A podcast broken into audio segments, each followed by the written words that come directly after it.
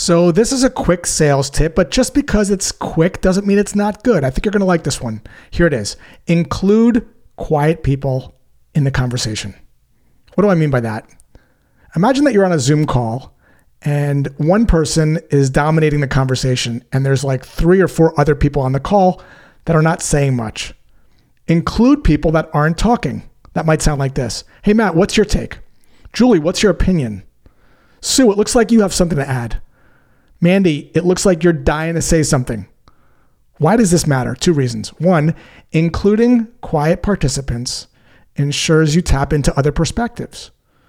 And two, more importantly, you forge stronger connections because everyone has the desire to feel valued.